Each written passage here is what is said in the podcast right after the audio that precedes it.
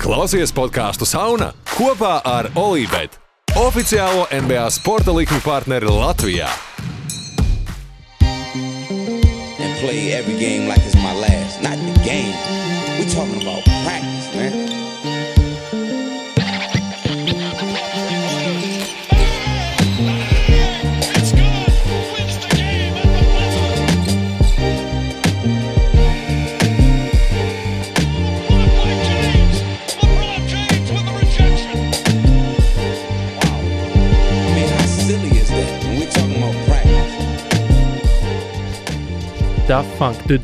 Tu, dziesma. Kur, jā, ka- kas tā ir dziesma, ja kāds atcerās? Epizodes jautājums, dziesma. tu, tu, tu, Viņa sākās ar tā kaut kā. Mhm. Labi, cool, nice. Um, jā, mēs esam atpakaļ. Tu, tu, tu, tu, tu. Es mīlu to. McDonald's. Šo, šos podkāstus nesponsorē McDonald's. Es pamanīju, starp citu, jā, ka mēs neesam, es neesmu Oh. pa, patrons aplaimojis ar kaut kādiem top shop momentiem Oh. un tādām lietām, ko es esmu solījis. Es to domāju izdarīt. Um, Uh, š, ah, shit, mm -hmm. Jā, es to domāju izdarīt š, kaut kad šodien, rīt, uh, Discordā. Nu, mums mm -hmm. ir patronu Discords, kas ir sakonektējušies ar Patreon un Discordā, tie tur tiek iekšā kanālā. Es domāju, ka tur arī es kaut ko izlozēšu ar Discord Patreoniem. Tā kā tev ir laika, laiks kādu brīdi, labi, es darīšu to kāds pāris dienas vēlāk, lai tev ir laiks sakonektēties mūsu Discordā ar savu Patreon kontu, ja tu tāds esi. Ja tu tāds esi, tad tev tur automātiski viss saslēgsies un parādīsies. Un, jā, un tad mēs uztaisīsim no tiem, kas tur ir. Izlozēs kāds kaut ko, kaut ko dabūs. Links uz Discord, kā jau vienmēr aprakstos, un tā. Uh -huh, uh -huh. Visā citādi par basketbolu parunāsim. Par basketbolu uh, mēs esam to mēs esam sasnieguši NBA pēdējo nedēļu. Ja, Oi. kā kurai komandai, bet principā esam sasnieguši, palikuši divas vai trīs, kā nu kurai komandai spēles. Um, tā kā, un principā, nevis principā, bet zinām, ar visas desmit katrā konferencē komandas, kas turpinās sezonu arī pēc šīs nedēļas, vai tas būtu playoffs taisno vai play-in. Šonakt ļoti sirdi plosošā zaudējumā. Labi, nē, nē, man, man es nedomāju, ka kādu tas rūpēja, ja, ja vien tie nav paši, paši komandas fani, bet jā, Lakers oficiāli nolika savus pilnvarus, pat ne kāds pilnvars, viņiem nebija pilnvars, pilnvars uz play, playoff, Uz plēna. uz play-in, jā. Un jā. Antonius Deivis, protams, paziņoja, ka viss jau bija kārtībā. Mēs bijām čempioni kalibra komanda, bet Jā. vienkārši traumas, nebija, nebija laiks. Viņam, viņam gan jautāja, nu, kā. Nu, Jūs, nu, nevis jautāja, bet nu, viņš arī saprata to, ka viņi diezgan labi viņam neveicās arī tad, kad viņi spēlēja. Jo tad, kad viņi bija Jā. trīs kopā, tad es paskatījos, ka viņu net ratings 393 minūtēs ir mīnus 4,19, uzbrukumā 110 punktus uz 100 pozīcijām, aizsardzībā 114 ielaist uz 100 pozīcijām. Tā kā um, laiks varbūt kaut ko kaut kā būtu atrisinājis, bet no otras puses mēs šeit nerunājam par spēlētājiem, kas līgā aizved otro gadu, kuriem vajadzētu mm. uh, iedot ieskriešanās ceļu un tā tālāk. Un, no jūsu ģenerālmenedžers Lebrons Džeims norganizēja tieši šādu trio šajai, se- šai sezonai. Un, ar, gan jau ar domu, ka Russell pietru, pietiks, lai tāpat iesoļot vieglu, vieglu uh, garu, iesoļot izslēgšanas spēlēs. Un tas nav noticis. Man jā, nevar būt lielāks prieks par to, ka Lakers ir ārā. Lebrona ap 1. aprīļa joks nav joks. Jā, nav. 1. aprīļa joks, un, un, un, jā, un tas ir noslēdzies. Bet vispār runājot par rietumiem, tur jau arī ir skaidri play, skaidrs play-in komandas, un vairāk vai mazāk es teiktu, ka arī play-in pāri. Ja mēs tur kā uzreiz paskatāmies, tad, ok, Denver, teorētiski Denverā šķiet, ka arī jūta teorētiski var nu, noslīdēt uh, play-inā. Mm -hmm. Bet nu, tas nebūs, nebūs tik viegli izdarāms, un, un, un attiecīgi, tad Minnesota ir labi jāizvada pēdējais nogrieznis. Ja skatāmies tankatonu, tad Minnesota ir kaut kur tur pa vidu. Pret Bulls jāspēlē, pret Spurs vēl viena spēle. Nu, kur... Minnesota ir jāuzvar abas spēles, un, jāz, un jācer, ka Denver zaudēs abas, jo viņas, viņām, viņas šķir divas. Tā kā games Jā, back jā. ir divas šobrīd, un divas spēles palikušas abām komandām. tā kā- Denverā ir Memphis Lakers. Tur es, mm. nu, Un Denver ir tiebreakers vēl pēc tam, tas arī droši vien nav. De De Denver var uzvarēt abas, nu, abas šīs komandas. un Es domāju, ka Lakers gadījumā tur arī Lakers. Lai, lai gan jau ar Lakeriem izdarīs to, kas ir jādara ar kā Tur vēl tas teorētiski var nos, nosvārstīties, mm. bet uh, principiāli tur pēc tam Ņūorlijā netiks augstāk līdz kliperiem. Jā, Clipperi ir, Clippers ir ieslēgta 8. Astotajā vietā. To, tā ir vien, tas, man liekas, viens pāris, ko mēs zinām. Clippers uh, Suns. Man liekas, tas nevar izkustēties nekādīgi. Suns točnēm, Clippers arī nevar nekādīgi man liekas, izbīdīties ārā. Bet, jā, Pli- Play- Pel- Pelicans un Spurs ir. Tur vēl varētu kaut kas mainīties. Uh, Nu, tur var mainīties tikai vietā. Nu, sam- jā, bet, tieši tā, Nu, bet vietām. tāpat viņiem vienam par to otru pusi jāsāk. À, ā, nu, vienīgais tur iegūms, tad, kam ir mājas spēja priekšrocības tajā viņa duelī, tajā vienīgajā duelī. jo, jo, jo kā, nu, kā plēns jau darbojas tā, ka sāk vienkārši. Ne? Play- Devītajam būs mājas laukums, un septītajam būs mājas laukums. Nu, vismaz Nu, no, pirmajā duelī. Jā, Pirmajā nu, pāros. tas, tas, tur, jā, tas, man liekas, vispār nebūtiski šajās spēlēs ir. Bet Clippers uh, pakluso mēģina. Nē, bet pakluso visiem rada bažas par to, kas. Vai, vai kā vai gadījumā ne, aiz stūra neskatās, bija kaut kāds vidīgs, kur viņš treniņā iegāja treniņā. Pamāja. Jā, no sērijas. Pamāja, jā. Pauls Čorčs jau ir atgriezies, kā mēs jau pagājušajā epizodē runājām, diezgan labi atgriezies. eh, Bet, bet jā, Kavai tikai, tā kā pasaka, tikai kā pienācīgā tā kā manierē. Tas, nu, restīvi, tas, kas notiek ar Kavai, ir tik ļoti tipiski Kavai, nu, ka mēs neko nezinām.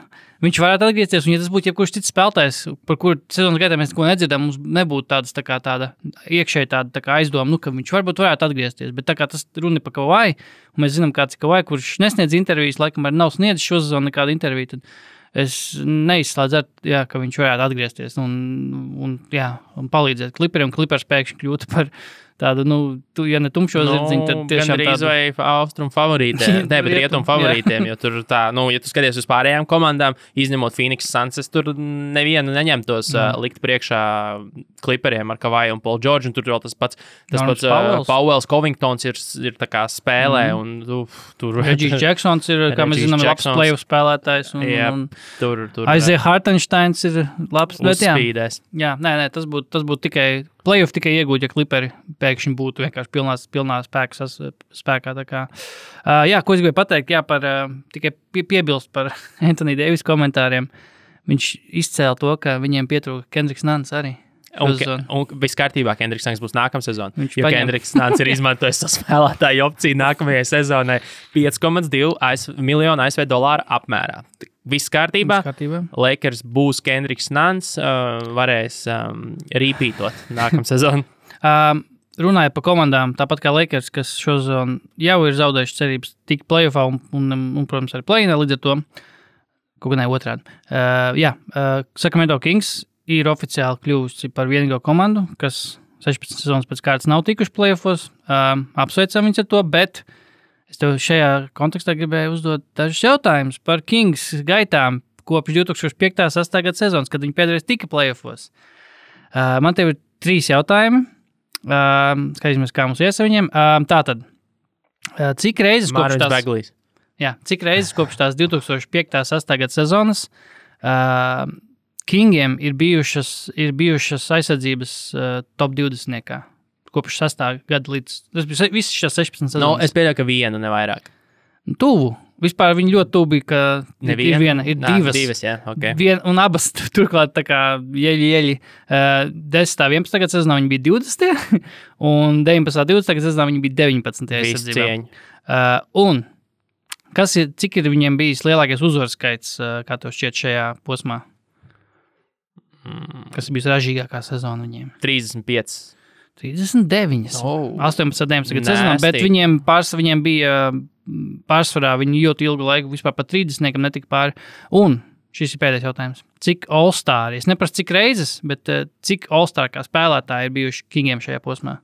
Izvēlēti kā All-Star no Kings? Vai, Jā. vai nu, vi- vienkārši cik kas ir spēlētāji, cik dažādi spēlētāji ir bijuši Kings uh, All-Star šajā posmā? Es neatceros tos pavisam, tos, nu, tieši tos pēc, pēc uh, disastera gadus. Možda tur kāds viens iespiedās, bet. Uh, Nu, kas tev gut feeling? ne, nu, es Go with your gut. Nē, Būs pareizi. man- Nē, nu, šitais te. Kris Vēbers pakluso. Tu aizmirsti par obvious one. Bežas to Jākoviču. Nē, nē, tie jau ir pēc. Uh, Nu, šitie ja- visi ir pēc. Uh, šitie, uh, Nu, kas, nu, ka- kas tu viņam pagaidi? Nē, nē, posmā, kopš viņa pēdējais playoffs tika. Nu, es nezinu, es, ne, es nezinu, Kings Ah, sastāv ok, tajā nu, posmā. Viņš joprojām ir līgā. Viņš joprojām ir līgā. cool. Viņš ir garš, liels un neveiksmīgs. Nu, unfortunate, tā teikt. No, bļēt, nu, es nezinu. Viņš spēlē, kur viņš spēlē Denverā Denverā. Laikam, Denverā, jā. Viņš ir paceļojis pēdējās sezonas. Ah, Kazins. Bugijs, tieši tā, Bugijs. Trīs reizes. Es viņu vairs neuzskatu par NBA spēlētāju. Nu, tā- Bugijs es trīs es reizes. jā. neatceros viņu kā cilvēku vairāk vispār. Ai, Bugijs, jā, Se- 15, 16, 17 gadā bija All-Stars. Trīs Jā, gadus jā, pēc jā, kārtas. Un pēc tam, man liekas, viņu aizmainīja, ka viņš bija All-Star weekendā. Godīgi sakot, es nebūtu. Nu, tā, nu, es, ja man prasītu, vai Bugijs ir bijis All-Stars, Mhm. Tas, tas ir varbūt apdomāt, varbūt viņš eh, pelikānu kā, Mhm. sastāvā ielauzās, bet jā, kā Kings. Es diez vai Mhm. Nu, viņš bija. Tas var laikam liecina par to, ka viņš bija tik labs, ka pat no Kingiem viņu atļāvās Jā, jā. izvēlēties uz All-Star spēli. Jā, jā, cool. Um, tā, kas vēl? Um, jā, par Lakeriem. Ja tu gribi vēl parunāt par Lakeriem, es gribu vienkārši pajautāt, uh, ko Lakeriem darīt vispār šajā starpzonā? Lakeriem? Jā, ko viņi darīt? Lūk, Lūk, Dievu. Ok, otrs. Būtu aizmainīt Antoni Deivis. Antoni Devis. Jā, bet ko teica? Zini, kas man patika? Laikam tas bija The Athletic NBA šovā par Jā. to, ka. Mm, Ka Lebrons varbūt pat jauno. Nē, ka problēma ir tā, nu, Lebronu arī, bet ka problēma ir tā, ka viņiem ir jāmaina front office. Mhm. Tāpēc, ka viņi, nu, ir pamatots bažas, ka viņi nočakarētu pat Deivisa treidu. Jā, kaut ko tādu. Tas vakar bija, man liekas, jā, kaut kas Varbūt, jā, Jā. es kaut kad gāju, mm. -hmm. gāju klausījos. Nu, Respektīvi, ka tev ir jāmaina pa priekšu vadība, jo pretējā gadījumā viņi izčakarēs pat to nu, treidu, ko viņi varētu veikt, mainot, teiksim, to pašu Deivisu vai Lebronu. Mhm.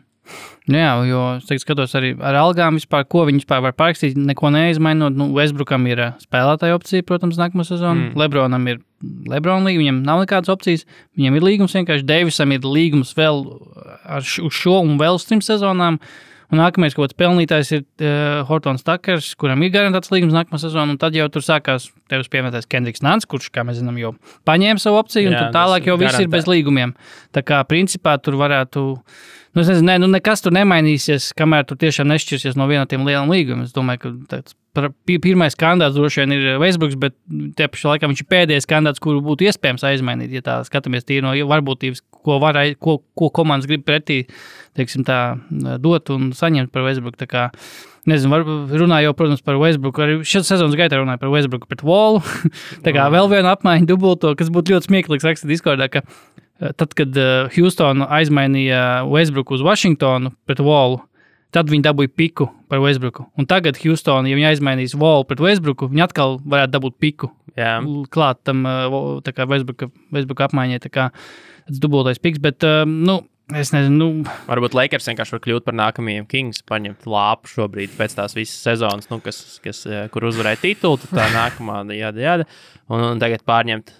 Pārņemt lāpu, sākties. tagad process. sākās 16 gadi. Jā, Bet eh, es tagad tā, braucot uz, braucot uz ierakstu, tā, tā padomāju, ka vispār Lebrons, viņš ir, šī ir viņa, kura sezona, ceturtā, nē, trešā, kur sezona likros? Trešā, ja? Trešā sezona? ceturtā. Pirmā bija tā tukšā, Tukšā. tad bija tituls. Tituls, tad bija pagājušā. Pagājušā un tagad ceturtā. Šī bija ceturtā sezona. Uh, ko, ok, tituls ir. To viņam viens neatņems. Kaut, pat ja tas būtu burbuļu tituls. Un cilvēkiem patīk, pie, pie, pateikt, ka tas ir burbuļu tituls. Bet es domāju, ka jebkurā citā komandā uzvarētu, uh, nebūtu tik liela uzmanība pievērsta tam, ka tas būtu burbuļu tituls. Bet tas, ko es gribēju pateikt, tas, ka viņš ieradās Losandželosā, Lakeros, lai izcīnītu tituls. Viens ir, un kas ir pārējos trīs gadus, ir uh, divreiz nav plēfos tikuši, un otrajā reizē, un pagājušajā sezonā izstājās pirmā kārtā diezgan, kaut gan ne bezcerīgi, nebija, bet nu zaudēja 2-4 laikam Phoenixē. Bet uh, vai šī. Vai šī vai piepildās pamazām tas, ko es pirms sezonas prognozēju, ka šī būs tā Lebrona it kā noriet sezona, bet es to, protams, paredzēju tā, ka mēs redzēsim to laukumā arī. Bet nu, tie ir tieši no viņa kaut kādas nezinu, ietekmes līgā, kad tiešām sāk kristies. Tas, nu, kā ar viņu negrib pirmkārt jau spēlēt, droši vien lielākās zvaigznes vairs ar viņam nu, ir zināma, nezinu, zināms, kā, zināma reputācija jau līgā, ka nu, viņš visu grib kontrolēt, un neviens tiešām viņu negrib spēlēt.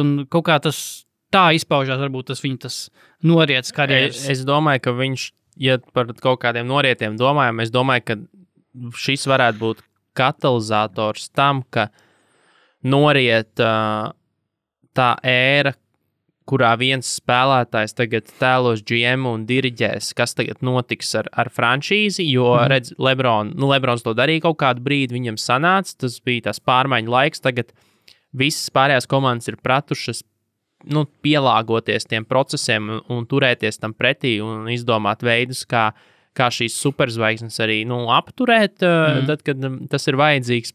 Un tas pats Kevins Durants izgāž, nu, tur arī dažādu iemeslu dēļ viņš tur ir izgāzies tas plāns, bet es teiktu, ka tas arī ir pagaidām ļoti smagi izgāzies. Mm -hmm. nu, redzēsim, kas tur notiks ar izslēgšanas spēlēm, bet nu, sākumā jau plēnu.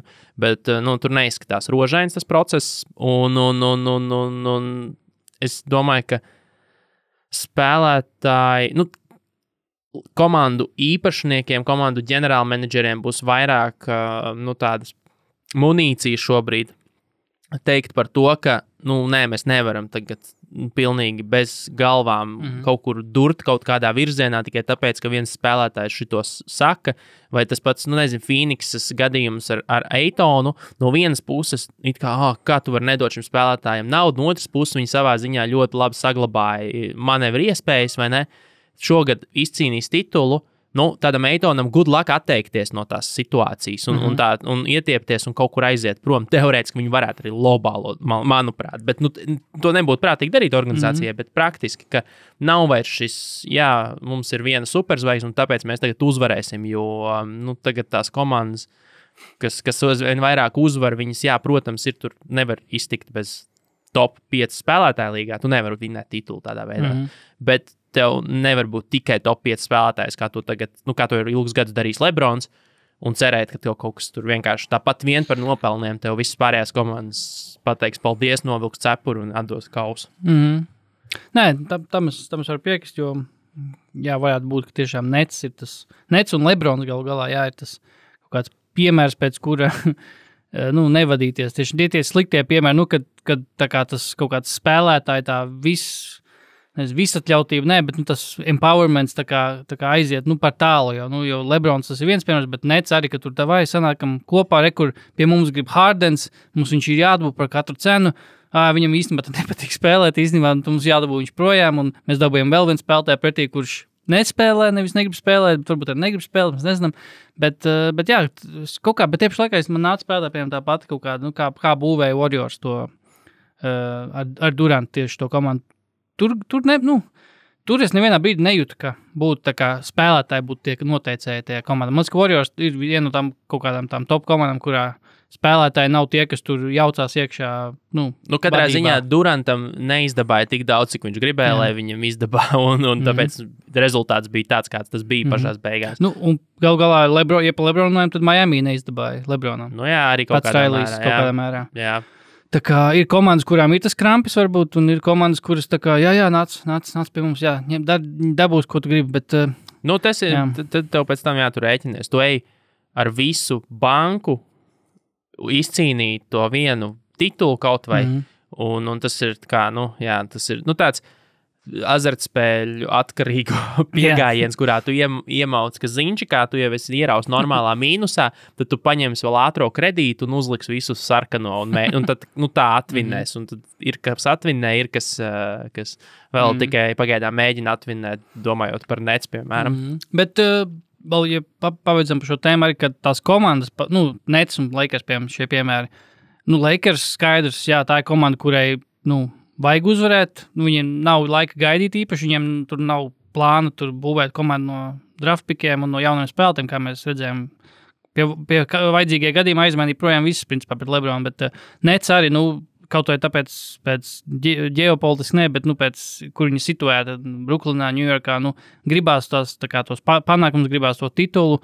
Tieši laikā tu neredz tādu, tā kā, jā, to kaut kādu izmisumu, to tāda tiešām uz visu bankiešanu no tādām, nu, tā pati Milwaukee kaut kāda, nu, kur tā kā. Jā, iedeva Jānis to supermaksu, bet. Nu, ko, ne, nu, to jebkurš būtu darījis. Nu, jebkurš būtu darījis, jā, bet tā nav. Nu, viņi, tā kā, ok, viņi gadu gaitā būvē to visu, bet tās komandas, kuras tiešām dara tos izmisuma gājienus, tās, tās, kurām kaut kādā pat tas viņu tas nezinu, geogrāfiskais novietojums vai vienkārši tas tirgus spiež, ka mums ir jābūt labiem, mums ir jābūt tā kā, nu, mums ir jācīnās tiešām par augstākiem mērķiem, un tāpēc mums ir dažkārt jādara tādi izmisuma gājienu. Nē, nu, tur jau mērā. arī ir īpašnieku ambīcija. Tu jau Nu, jā. nevar izslēgt komandas īpašnieku ambīciju. Padomā, viss, kas ir netam, ir tas, uh, tas Joe Sais, jā, jā. kurš ir, nu, Alibaba tas šels.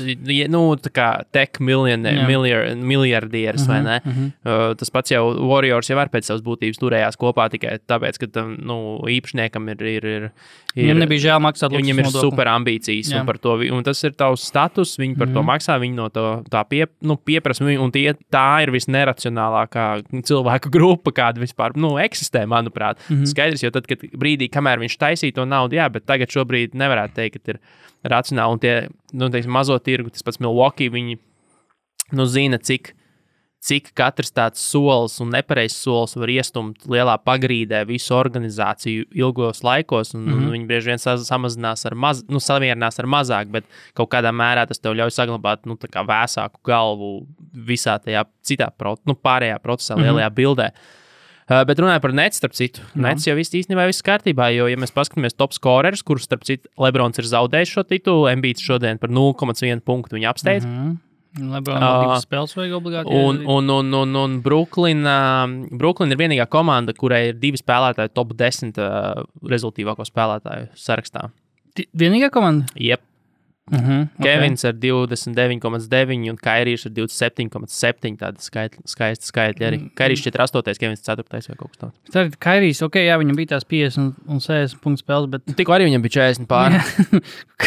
tu neuzsties ar to, ka Kairijs būs top, top 10 skorēs līgā, bet, nu, jā, cipari rāda kaut ko citu. te, te nu mēs esam. Um, jā, kas vēl par šo nedēļu noticis? Ah, par nu, Lakers. Ātri pēdējā lieta. ka Kendrikam nav viss kārtībā, Vogelam gan ne, jo viss mm. iet uz to, ka Vogelam. Jā, Kaut gan arī. viņam ir vēl viens gads līgumā Jā. uz, pagāj, uz nākamo gadu. Nu, ne, neviens nezina īsto līgumu, bet uh, baumo un es pieļauju, gan jau, ka tās baumas ir mūsdienu NBA diezgan precīzas. Ja jau žurnālists par to raksta, tad mm. uh, baumo, ka viņam bija arī uz nākamo gadu. Un šobrīd mm. uh, jā, ir skaidrs, ka visticamāk var iet atvaļinājumā. Vēl cik tur divas spēles jānospēlē. jā. Trīs. Nu, var arī atdot asistentam. Jā, b- kas ir asistents? Tur Kendri- nav. Kendriks Nants var Kendriks novadīt. Var novadīt. Um, jā, bet, um, jā, un piesauc arī uh, Sna- Snaideru no Jūtas un piesauc Doku Rivers, kuram, kā ziņo, ļoti patīk joprojām Losandželosā. Viņš grib atgriezties Losandželosā, bet jā, Snaiders, bet Snaiders vienlaikus tiek piesaukts arī uh, kā popa aiztais, bet neizskatās, ka pops baigi raujās uz to, ka nākamā sezona, kā, be, nu, šo sezonu es biju beidz.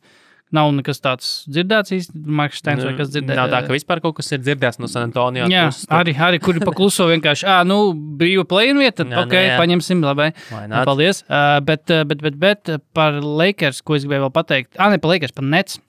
Uh, viena no šokējošā, šokējošākajām ziņām, protams, Simons, Bens Simons nespēlēs regulārā sezonā, Mm, bet pārsteidzoši. Steve's Nešs joprojām cer, ka viņš varētu atgriezties uh, playoff laikā kaut kādā brīdī. Uh, ja runājam par Simons, vispār interesanta lieta bija uh, tieši uh, vakar klaus, uh, klausījos uh, uh, Winhorsta Hoop, Hoop Collective podkāstu, kur minēja ļoti interesantu iezīmi uh, Simons finansiālajās tā kā, da, darīšanās. Viņam, kā mēs zinām, viņam Sixers nemaksāja nu, algu par to, ka viņš spēles izlaiž, un par katru spēli kā kā 300 tūkstoši kaut kas tur. Katrā ziņā Un, bet viņam bija ļoti tāda, eh, es neteiktu, īpaša lieta līgumā, bet eh, pēc summas gan īpaša lieta, ka viņam izmaksāja daļu no algas eh, pirms, viņš, pirms sezonas sākuma vasarā pagājušajā. Un viņam izmaksāja vēl vienu daļu. Uh, 1. oktobrī, laikam, pagājušā sezonā. Nu, pirms sezonas. Vēl spēles nebija sākušās, viņam vēl nevarēja dot sodus par neizlaistām spēlēm. un Viņš jau tā, viņš tādā veidā, laikam, saņēma kaut kāds 20 miljonus, ne 20, bet kaut kāds 16 miljonus. Bet Siksers viņam turpināja likt sodu par izlaistām spēlēm. Un, um, un tagad, kad notika tā maiņa ar, ar, ar, ar Brooklynu, uh, viņš nonāca Brooklynā, un viņi Siksers joprojām viņam piešķir laikam uh, sodus visus uh, par izlaistām spēlēm, un tos sodus, to naudu uh, nec. Uh, tā kā, jo sanāca laikam tāda situācija, ka, ka tās spēles, ko viņš ir izlaidis, ir uh, su- sas- saskaitot kopā, sanāk vairāk naudas izteiksmē nekā viņa līgums saskaitot kopā izlaisto spēļu sodu naudu, saskaitot kopā ar to, ko viņam izmaksāja pirms sezonas. Un līdz ar to izveidojas tāda situācija, ka uh, Vens Simons ir parādā Sikseriem, jo viņam izmaksāja ātrāk, nav, pirms sezonas to naudu, to 16 miljonus, un viņš par, un viņam turpināja piešķirt sodus par izlaistiem spēlēm, un viņš nonāca netos, tā kā sanāk, ka viņš turpina izlaist spēles, bet Sikseri kaut kā. Beigās, ja viņš nedod to naudu atpakaļ, tad tur, turpmāk izlaicējiem spēlēm, tas Sikseri ir pārmaksājuši viņa līgumu. Kaut, kaut kā es tā tos interpretēju, ka vienkārši ka tas Simons ir tāds unikālais līguma punkts, ka viņam samaksā to pirmssezonas kaut kādu avansu, ka tas izveido situāciju, ka viņam turpina dot sodus par izlaistiem spēlēm un sanāk, ka, ja sas saskait kopā visas tās summas, sanāktu, eh, ja viņš visas sezonas spēles izlaist, sanāktu, ka viņš līgums viņam ir lielāks, eh, sezonas atalgojums viņam ir lielāks nekā līgumā noteikts. Kaut- kā tāda tā situācija izveidojusies, un tāpēc Nets par visām spēlēm, ko viņš, ko Simons izlaiž Nets sastāvā, visu to naudu skaita uz Sixeriem apakaļ. tā kā. It's very tricky. Vai, es tev iesaku noklausīties. Uh, Man neinteresē. Man leģit Katrā ziņā uh, situācija tāda, ka Simons arī netos nesaņem algu, un viņa algu, viņa alga tiek pārskaitīta uz Sixeriem. Nu, kas ir normāli? Tas, tā kā, tas tā kā ar mašīnu, piemēram, ja tu gribi iziet skati, tev jānomaksā viss fucking sodi. Viņam ir salikts Vot kaut kā sodi, tā, jā, to viņš viņu tikai pārskaita. Tie viņi grib tagad lietot, bet pirms nomaksājiet visus sodus un variet lietot. Jā, kaut kā tāds, jā, tā to varam interpretēt. Uh, runājot vēl par spēlētājiem, kas varētu atgriezties. Mēs runājam par Kavai. Es arī uzdošu jautājumu Discordā, viens īpaši neatbildēja, nezinu, mm. kāpēc. Kas ir reālāk atgriešanās? Kavai vai Zajons? Zajons patēvs. neatgriezīsies 100%. Es domāju, ka. Nebūs Kāpēc es domāju, ka Zajons atgriezīsies. Bet viņa patēvs teica, Nā.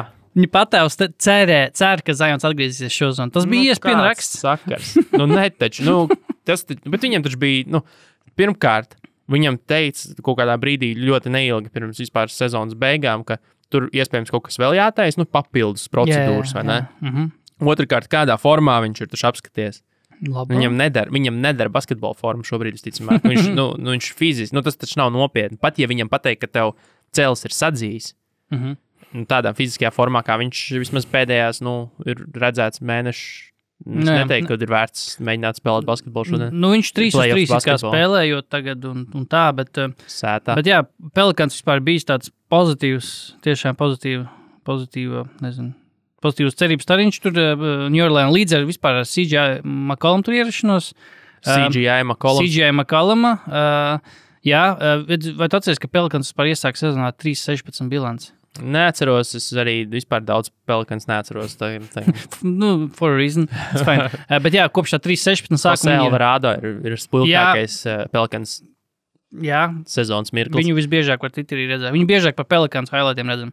Uh, bet jā, viņi sāk 3-16, 3-16, kopš tā brīža 30, 28, bet ar CJ sastāvā viņi ir 12, 11. Un es tev pateikšu, kāda ir. eh, Nepārāk iespējīgi. Nav iespēja, bet, okay. okay. bet viņi ir vidusmēra komanda kopš Jā, jā. tāda drausmīgā sākuma. Principā viņi ir, Labāk ar Lakers. viņi ir labāk par Lakers, viņi principā ir klipers līmenī pa lielam. Uh, un kopš CJ pievienojās, viņiem 11. februārī aizdīja pirmo spēli. Pelikāns uh, ir 24 spēlēs, 6. uzbrukumā visā līgā, un viņi ir 9. aizsardzībā. Un viņu netreitings ir cerētais labākais 5,3 plusā. Tā kā viņi ir uh, sakarīgi komanda. Es, uh, pagaid, ko jums ar Spurs, es, ja man būtu jāizvēlās, kur komanda no tām divām, tā kā, nu, vismaz uzvarēt to pāris, nerunāju par to, ka viņi tiks playoffs, bet to pāri uzvarēt, es, es liktu uz pelikāniem šobrīd. Tā kā, un jā, Jose Alvarado, protams, Jose Alvarado varēsim parunāt bišķi vēlāk. Man viņš ir, varbūt var, viņš ir. Bet es ne, nezinu, ne, godīgi, godīgi sakot, ja, ja pelikāniem kaut kas var stāties pretī Valančūnam, tad tas ir potls.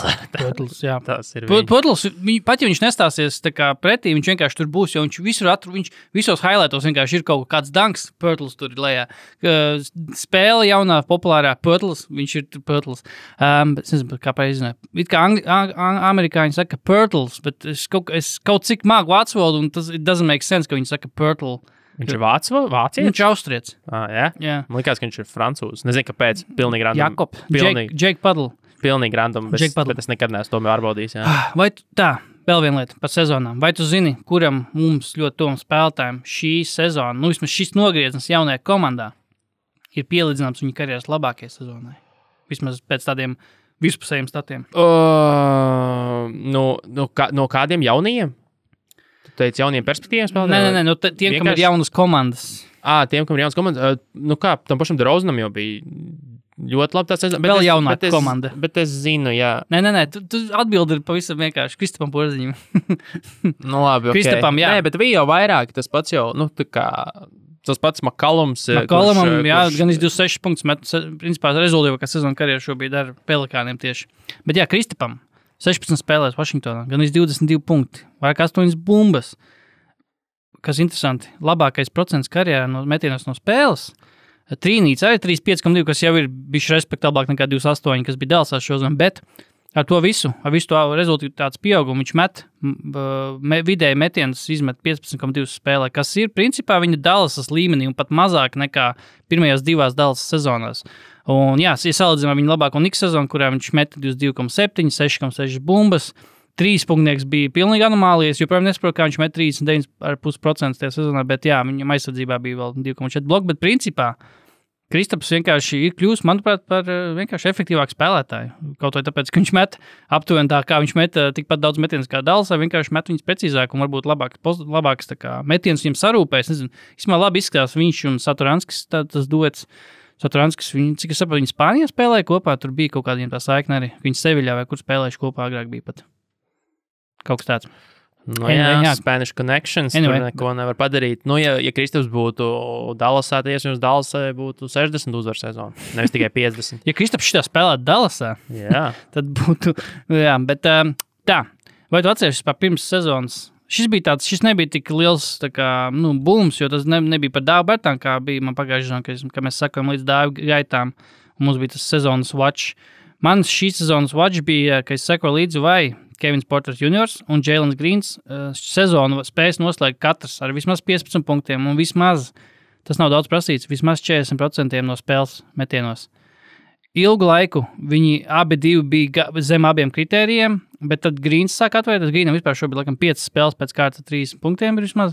leģenda. Uh, Kevins Porters Juniors ir viņam šodien, liekas, viņš neiztika arī bez kaut prob- kaut kādiem tur momentiem ārpus laukuma. Tā kā, nu, gluži ārpus laukuma, bet tā, ka viņš tur kaut, ko- kaut ko viņš izdarīja. Kaut kas bija. extracurricular. Jā, jā, likuru. Jā, jā, pēc stundas kaut kāds bija viņam. Bet, uh, uh, bet jā, pēc šīs nakts, uh, ja Jēlins Grīns jau bija diezgan drošs tajā iekļāvās manos statistikas rādījumos, viņam šobrīd 17 punktu un 42,4% no spēles, tad Kevins Portas Juniors šonakt guva 36 punktus, un tas viņam ļāva vienā naktī no 14,7 punktiem vidēji spēlē uzlikt uz 15,1. Un viņam no spēles arī 41,1%.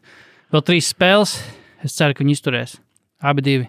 Nu, jā, Uh, bet jā, viņi ab- abiem diviem vispār kopš februāra ir ļoti tāda sakarīga statistika. Un, anyway, nav viens spēles uzreiz, bet ok. D- pff, ka- kam, kam to vajag šobrīd? Bet, uh, bet jā, es nezinu, vai es par Kevinu Porteru junioru jūtos labāk nekā pēc, uh, pirm, pirms šīs sezonas, kad viņam bija. Viņam pagājušajā sezonā bija tā 50 punktu spēle vēl viena, kaut kas tāds nebija sezonas beigās. Mums pat triple double kaut kas tāds bija. Precīzi, jā. Bet Varbūt, jā. Bet jā, nu ko, vai tu esi gatavs pārslēgties uz mūsu mazo tēmu? Jā, bet man tūlīt ātri vēl pāris, pāris sīkumu, kas Davai, ir pierakstījuši. droši, jā, Un arī droši, jā. atletikā izlasīju. davai. Kevins Durants izrādās ir līgas lielākais rupeklis. 65 65 tūkstoši sapelnījis sodos par uh, lamāšanos. Jo viņi tagad ir. Viņš ir faniem lamājis. Jā, jā, jā, tur divreiz viņam par tādu. Ah, okay. Un, un, un, un, un jā, līgas, nu, līga šogad uh, ir vairāk izteikti sodījusi par lamāšanos, nu, jo tāds Mhm. arī ir uzstādījums, ka televīzijas kamerās un, un, un, un intervijās uz spēli, nu, tā, kur, kur var publika to redzēt, nu, ka tas nav īsti pieņemami, un tāpēc Nav. visas F-bumbas tiek, uh, tiek sodītas. Nu, ne visas, uh, bet um, vairumā gadījumu stingrāk nekā līdz šim. Okay. Uh, Kas vēl ir interesanti, uh, jā, rekords, protams, uh, sācies bass par to, vai Vegasai būs jauna komanda. Uh, jo, jo, jo, jo tur ir Oakview Group ir sabūvējuši arēnu. Pateic, ka NBA ready, kā saka, mm. -hmm. mēs jau nespiežam, bet, ja gribat, varat nākt. Un, un, un, un, un, un, Man ir jautājums tev. no, Nepazaudē domu, protams, kur gribētu nē, nē, Kāds varētu būt Vegas komandas nosaukums? Vegasas sloti. Vegas strip. Craps. Tas strip, jo tā, tā, tā tas tā Ve- iela, pa kur tur viss notiek. E, Le- Vegasas craps. Vegas gamblers. Jo tagad ir tas gambling viss ienāca iekšā. Nu, tāpēc arī Vegasai vispār uh, sports profesionālais sāk Jā. pārvākties, jo nu, Vegas ilgu laiku bija uh, tieši tāpēc, ka nebija profesionāla sporta. Jo, jo vienīgā vieta, kur legal. varēja glam- gamblot, jā. Vegas bet, jā. Vegas chips. Jā, Yep, jā es saprotu, ko šī. Es, es saprotu, ko šī tu domā. Jā. Uh, Vegas bingo. kaut kas tāds. Sudoku. Jā, bingo. Ja mēs tur uz Vegas aizbrauc bingo spēlēt, Jā, tajā kur veco ļaužu kaut kādā namā. Sudoku. Labi, turpiniet, kas tev vēl bija pierakstīts. Kā tu domā, vēl nosaukumu? Ve Vegas. Uh, s- Nu, um, nu, NHL Goldenets. Ir vēl kaut kāda cita profesionāla komanda? Jā, Oaklandas uh, Raiders pārcēlās. Tie ir Vegasā? Viņi pārcēlās Vegas. Viņi tur kā klaiņu apkuņu Oklandā, San Francisco, Losandželosā. vai tur? 2020. Nē, viņi stadionu uzcēla 20. Jā, bet, jā, man liekas, ka, jā, nu, es nezinu, to gadu, bet uh, mm. -hmm. Raiders ir. Nu, tā kā tur ir šobrīd visas, izņemot NBA. Un runājot par NBA, vispār, jā, interesants nu, fakts, ka no kopš 2004. gada bija pēdējais expansions, kas saka, kur Bobcats. Charles Bobcats, Bobcats. Pievienojās. Jā, un, un, un tāpēc nu, šobrīd ar NBA ir tas, ka to, tā arēna laikam tiek plānota pabeigt 26. gadā. Mhm. NBA 25. gadā jātaisa jauns TV da, da, nu, Darījums. darījums Mhm. vienošanās. Mhm. Un, un, un tad tur droši vien tas varēs būt, būt tas punkts, kurā Hm. nu, vai nu būs vai nebūs. Jo tur jau, protams, tas viss ir atkarīgs no tā, vai pārējie īpašnieki gribēs dalīties ar naļiku. Jā. Un, un tad droši vien tur tiks izdomāts tas ieejas cena tai komandai, lai, lai viss būtu laimīgi. Un līdz ar to Mhm. tas deals būs liels. Mhm. Viņš pārēdz, ka viņš būs milzīgs. Un skaidrs, ka neviens pat miljardieri negrib laist vēl vienu papildus miljardiņu ga- garām, vai ne? Un, un, un, un, un, un jā, Hmm. tur Bet, uh, infrastruktūra būs, jautājums, vai komanda būs to arī Jā, redzēsim. nu, vot komanda, bet tad sanāk, principā, nu kā, šobrīd 30 komandas viena vien nakti klāt, tur jau vajag uzreiz to Sietlu arī ga- dabūt iekšā, bet Sietla, Mhm. laikam, es, ne, es neteiktu, ka viņi ir gatavībā, bet viņiem uh, arēna, kā tā vecā arēna, kas laikam tika atjaunot, tā, tā tāda īpaša, in- interesanta jumta, tāda trīs stūra veida, viņi ķipa atjaunot, tur laikam spēlē. Storms, ne. Tur, tur spēlē Storms, un tur spēlē uh, viņu Krakens ar tajā arēnā spēlē. Krāke. Krakens, uh, Krakaus. Bet, jā, es domāju, ja, abas, ja, ja 31 komanda tur nebūs, tad tur vajadzēs laikam uzreiz vēl vienu dabūt iekšā, to pašu Sietlu. Nu, Rīgas VF. Bet, uh, runājot, ne, nu, tur ir, ir laiks uh, tai Eirolandes izlasē, vai katrs saka, ka Eirolandā varētu mierīgi spēlēt NBA un tā tālāk. Uh, anyway, anyway, anyway, anyway. Uh, pēdējā lieta, arī faktoīds. Mhm. Vai tu zini, kur komanda ir iemetusi vairāk trīspunktu metienu šajā sezonā? Uh, labs jautājums. Man patīk šie sezonas beigu jautājumi, kad, hmm, kad nav izteikta komanda, jo visi spēlē vienā, nu, kad ir visi met trīņus. Nu, tie nav Spurs, yes. Vienu izslēdzam. Nu, Spurs droši vien godpilnajā pēdējā vietā joprojām ir. Pasaka, vai- Nē, 26. Nu, labi. Um, Vašingtons Wizards pēdējā. es teikšu, ka Šarlote. Viņai labs uzbrukums. Nav top 5, Okay. Top 5. Šarlote. Ok, labi, tad domā vēl vienu minējumu. Nu, no, ja tā nav Šarlote, tā ir. Tā nav Atlanta droši vien, jo tur tikai trīs angļu iemest. ā, Kaut kas obvious, tāds, nu, ķipa, ka tur ir tāds izteikts šūderis kaut kāda, vai vienkārši komanda Nē. vēl met. Nē, un viņi vispār, starp citu, pretendē, viņiem jāiemet vēl divi, Uh -huh. un viņi būs atlikušajās divās spēlēs jāmet vēl divi. Uh -huh. Viņi būs ceturtā, uh, kā, ceturtā komanda. Ceturtajā vietā, kur visla, visvairāk vienā sezonā ir iemetusi, apsteidzot 16, 17 gada Rockets. Un, ja iemetīs uh, 26 divās spēlēs, tad būs trešā. Jūta? Nope. Nu, labi, nezinu. Kur ir vietā jūta? Otrā. Okay. Kas ir pirmā? Minnesota Timberwolves. Oh, ok, labi. Interesanti. tur ir viss ar Tur taču ar- labākais garais šūderis. Nu, tur ir kāds īstenībā uh, arguments vietā. Jā. nu, nu, labi, bet tur viņiem ir tie, tie apjomi metēji, jo tas pats Edvards ir, ir milzī, nu, milzīgs apjoms met. Uh, Cats un, un, un Dilo. Jā, nu, Dilo pats, pats par sevi. Maļiks arī kaut ko iemest, tur tāpat tās bīlīs. Tā, kā tā tur tu esi izmējās. Beverlijs. Jāuzmet tāds, jāuzmet tāds, jāuzmet tāds. Tu līdzi skaties sekundi. Trš. Nu jā, Endonijs Edvards 8,3 vidē spēlē izmet. Uh -huh. Malīgs Bīslīs 8,1 izmet spēlē. No soliņa. Uh, uh, D'Angelo Russells 8. Ah, kāds jau, ah, jā, pat kāds izmet tikai 4,9. Nē, Nūps. Jā, jā. Beverlijs. Beverlijs. Beverlijs 4,2. Kas ir daudz? Un, un Katam ir 40% no, no, no trījiem, mm -hmm. un viņš izmet. Un tiem pārējiem ir tur 34, 35, kas, kas ir tie uh, sniperi lielie. Kas Uh, ir piecinieks atnosauc man? Kam? Tie komandas, kas ir Pēc procentiem? Nē, vienkārši, kas iemetuši šo zonu, sāk piecinieks. Wolves, Utah. Jā, uh, Wolves, Utah, Warriors, Milwaukee un Charlotte. Mhm. Okay. Miami Heat, sestie. Tas ir. Tas, Tas ir. Nu, jā. tu tev ne, Jā, neasociējas. tas Džimijs vispār jā. nevar iemest trīņu.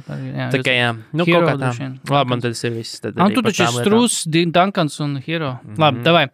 mūsu, jā, mūsu mazais, stu, mazais kaut kāds tāds interesants stūrīts, ka mēs katrs izvēlāmies. Cerams, ka varbūt ar sakritību, nē, labi, neceru, ka sakritīs, bet varbūt ar sakritīs neesam sask saskaņojuši. Bet jā, trīs spēlētājs, kuri varētu, nu, īsti nezinu, vai īsti tas vārds ir izšaut, bet kuri tā kā liks par sevi runāt plēfos. Spēlētāji, kuri varbūt tā kā ir, nu, nav tādi katrai maisēmniecei zinām vārdi šobrīd. Bet, nu, varbūt kaut kāda mēs zinām, protams, jā, un spēl, cilvēki, kas seko MBA, zina tos spēlus, un zina, ka varbūt viņi labi, bet tā kā, nu, ka viņi beidzot playoffs tā kā uzspīdēs un liks par sevi runāt. Kā, nu, piemēr, piemēram, tas pats Trejs Janks, ļoti labs spēlētājs, bet pagājušā sezonā vienkārši Nu, un, šo, uzspīdēja un šogad viņi liek uh, All-NBA pirmajās komandās, mēģina pat Arī iestumt. tagad, pēdējā, tagad sevišķi Hawks ir tiešām labs sezonas noslēgums. Jā. Ja es tagad varētu mainīt savu trešo komandu, tur liktu Trejānu Garlandu vietā. Bet, jā, eh, bet jā, Tēlers Hero pirms tam burbulī arī mm, viņu gan neviens nezināja. To bija, man liekas, bija viņa pirmā sezona vispār NBA. Kā, nu, tas, tas cits piemērs, bet tas pats Luka, kurš playoffs ir šķietam citā Nu, pirmās līmenī. divas playoff sezonas viņam Jā. bija diezgan, nu, tā kā divas vienīgās, kuras viņam ir, bet, nu, tā kā viņas bija ļoti iespaidīgas, mm -hmm. salīdzinot ar to, Jā. cik iespaidīgas arī bija regulārā sezonas, bet tad viņš, principā, vienpersoniski iz, izdran, izdancināja Paul George un Es ko tu gribēji Leonard. teikt. Tu gribēji teikt, izdar... Nē, nē, es gribēju teikt, izdancināja, nu, tā kā iztrālināja, es gribēju sākumā. I-. Jo izdirsināt nebūtu baigi labs vārds. un izdrāst arī nē. Ah, nē, to es vispār nedomāju. Nu, Man, man, man, man, ne, man to vārdu nepārāk patīk lietot uzvaru arī ne. gadījumā. Labi, nu ko, uh, ejam pa vienam varbūt spēlētājiem un īsu komentāru, kāpēc. Tu gribi sākt varbūt? Uh, man ir četri spēlētāji. Man ir četri, bet es ceru, tas tāds tā kā Man, man, ir, man, ir, man ir tādi trīs. Uh, nu, tur, ir, jā, tur ir dažādi. Pirmkārt, Jā. Labi, sākam ar vienu, kurš, kurš varbūt nav, tas nav nekāds baigais pārsteigums, bet es paredzu, ka šim spēlētājam, ņemot vērā visu to ieskrējienu, un, un kur tas iet, varētu būt tāds Lukas moments. Beidzot, mm -hmm. nu, viņš varētu izlausties cauri tai savai sienai, kas ir Jasons Teitums. Okay, Bet nav jā. tā, ka par viņu nerunā, bet par viņu tiešām nerunā tā, kā runā par nu, tur, ne, to pašu Luku Dončiču. Mm. -hmm. Viņš tur ir mums, ir, mums ir lieliskā Bostona, bet tur vienmēr ir divi. Jā. Bet es domāju, ka Teitumam varētu šis, ja viņš turpinās to vilni, tad viņam būs atkal saruna atpakaļ par to, kā viņš ir viens no. Viens no Top labākajiem nākam, nākotnes spēlētājiem. Jo tagad mm -hmm. viņš ir noplacis mazliet. Jasons Teitams ir zvaigzne, bet viņš nav superzvaigzne. Viņam pietrūkst tur saspēli, bišķi vadīt. Viņam pietrūkst vēl varbūt kāds ierocis uh, uzbrukumā, kur viņš varētu lasīt spēli. Viņš pārāk daudz Mhm. ņem uz sevi, bet es domāju, ka viņš varētu Mhm. šajā, šajā uh, izslēgšanas. Šis, šis būtu ļoti labs tramplīns, lai pieteiktu sevi jau nu, nākamajā spēlētāja kategorijā, mm. -hmm. ņemot vērā komandas sniegumu. Mm -hmm. Jā, jo cits gads, jā, kā tu minēji, ka pārsvarā Bostonu min divu spēlētāju kontekstā, viņu un Braunu. Šo zonu vēl varbūt pat regulāri sezonā arī par viņiem un aizsardzību, un to pašu Robertu Viljams, kurš Jā, nu, sērijas Roberts Viljams virsraksts zaga vairāk Jā. nekā, Jā. nekā, nekā Jā, šie tieši tā, cilvēki. pat, pat nespēlējot, jo tā, ka viņi, te, ka viņš izkrita, tad viņi zaudēja, tad tā kā arī viņi pieminēja tā kā biežāk. Bet jā, um, mans variants, pirmais, ne variants, bet mans spēlētājs pirmais ir uh, Tārīs Maksīs, kurš, uh, kuram vispār bijusi sakrīga sezona. Man liekas, ka viņš tā kā nedaudz ēnā paliek, jo tur tagad Hārdens, bet te pašā laikā viņš ir, protams, daļa no lielā trīnieka, kā mēs zinām. Mm. -hmm. Šī daļa no lielā trīnieka, viņš met pār 17 punktiem, kas īstenībā ir, ja godīgi, ja mēs runājam par spēlētājiem, kas ir svaigi progresējuši. Pagājušajā sezonā, savā rookie sezonā, viņš met 8 punktus, viņš šobrīd met 17 punktus. Ar labiem procentiem, 48 no spēles, gan 43 no trīņa. Um, bet jā, tas, ko, tas ka komentārs, kas man par viņu ir, ka um, es nebiju, ja būs epizodes, Uh, pirmkārt, jau viņš, es ticu, ka viņš spēlēs šajā un vēl augstākā līmenī, kā tas tagad bija regulārs sezonā, bet viņš principā ir jau uh, apsteidzis to pašu Tobais Harrisu, uh, vismaz tajā kādā hierarhijā komandas. Un es nebrīnīšos, ja plēsofos būs situācijas, ka viņš apsteigs ar James Hardenu un būs tāds epizodes, kur ir, kur komandai, kur Hardenam neiet spēle, un viņš ir, nezinu, seši soli neapmierināts, un te pašā laikā Maksīs ar Embīdu ārda pretinieku aizsardzību. Un, un ir kameras uz Hārdenu, kurš sēž uz sejas un saprot, ka viņš ir sataisījis sūdzību atkal. un tāpēc laikā Maksīs spīd kopā ar Embīdu. Un tā kā cilvēks saprot, jā, ka šis, šis, šis ir labāks dots nekā Hārdens ar Embīdu. Tāpēc jā, es kaut kā ticu, ka Maksī, Maksī daudz nezinu, bet uh, nu, nē, nu, es domāju, ka vidējais NBA fans varbūt zina, bet uh, tomēr pirmā doma par Filadelfiju tomēr ir joprojām Embīds un Hārdens un Maksīs. Tā kā ir tāds, ah, tas tas jaunais čels, kurš otro sezonu NBA, bet es domāju, ka plēfos viņš varētu uzspēlēt. Viņam ir tāda spēle, tāds, nezinu, latviešu īsto vārdu, bet tāda elektriska, nu tāda, ka viņš. Nu, viņ, no viņa var sagaidīt tādas epizodes, kas tiešām plēfos kaut kādas nu klaču metienu vai tāds. Uh, bet uh, es Jā. Maksiju to biju, man es viņu apsvēru viennozīmīgi. Tas likās, nu, tāda loģiska izvēle, bet man ir aizdoms, ka Maksīs varētu arī aiziet Tieši- pilnīgi pretēji pazust, jo, Jā. jo tur sāksies visa tā drāma ap Embīdu, Hārdenu un vispār uh, Filadelfijas spiedošo vajadzību kaut ko uzvarēt beidzot. Mm -hmm. Un ka Maksīs tur paliks ar īso salmiņu tādā ziņā, ka viņš nespēs, viņš nevarēs atvērties, jo tur būs, tur būs trīs ego, tur būs Rivers, tur būs Embīds, tur būs Hārdens, kuri katrs cīnīsies paši par savu uh, nu, vietu zem saules. Un tas, kas parasti notiek ar, ar, nu, ar hierarhijā zemākiem cilvēkiem, tad, kad uh, augšējais menedžments sāk kauties, ja, mm -hmm. tad tur parasti vispārējie vienkārši sēž lielām acīm un skatās un cer, ka nu, ka Nu tas nu, vienreiz beigsies. Un, nu. un, un, un, un man ir, es nesaku, ka tā notiks, man vienkārši ir liels bažas par to, tāpēc es, man, es domāju, ka Maksīs varētu arī palikt par šīs sezonas pirmās puses tādu galveno spīdekli. Mm -hmm.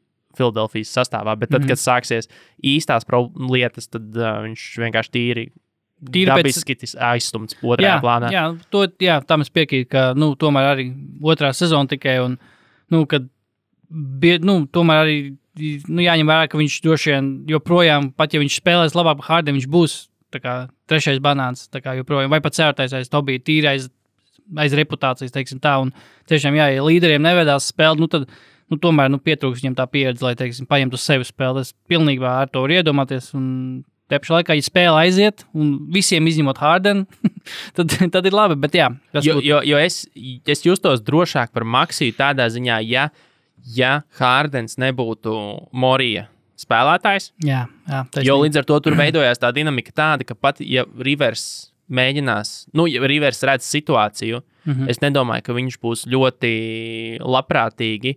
Piemēram, nezinu, sēdinās Hādena malā un iedos atslēgas Maksijam, mm -hmm. jo arī Rivers ir tas, kuram ir kaut kas Morijam jāpierāda pēc būtības. Nu, respektīvi, divi cilvēki, kas, kas uh, var ietekmēt divu pārējo. Nu, Tur sanāk tas krusts tāds ļoti, ļoti dīvains, bet vienkārši Hārdens ir izvilcis augstāko lozi ar to, ka pirmkārt, nu, labi, viņš ir veterāns spēlētāju cīņā, un, un Rivers ir padotais Morijam. Un, un, un tur ir tā saikne ir pārāk traka, lai, Mori, lai Rivers ar Maksiju viņu varētu pāraut.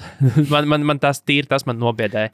Bet, uh, ka, ko arī ir, uh, ir Rivers, laikam, es nezinu, vai tas bija Bolsaks sports vai, vai tas bija Mm, fake. Balzac Nē, nē, es saku, vai, vai tas bija fake, vai tas nebija fake, bet bija kaut kur citāts par to, ka, um, ka viņš nebija saucis spēlētājs vārdos pēc kaut kāda nesenā zaudējuma, bet tā kā līdz noprast, ka visi, visi spēlēji atdeva izņemot tur vienu čalu. Mm. Ķipa, bet, tiepš, Nē. bet, bet nē, es, es saprotu tavu pieeju tam, jā, ka Riversam ir ko piedāt, bet ja Rivers jau būs zem galda, varbūt norunājis, ka viņš nākamā sezonā trenēs Lakers, tad viņam būs vienalga.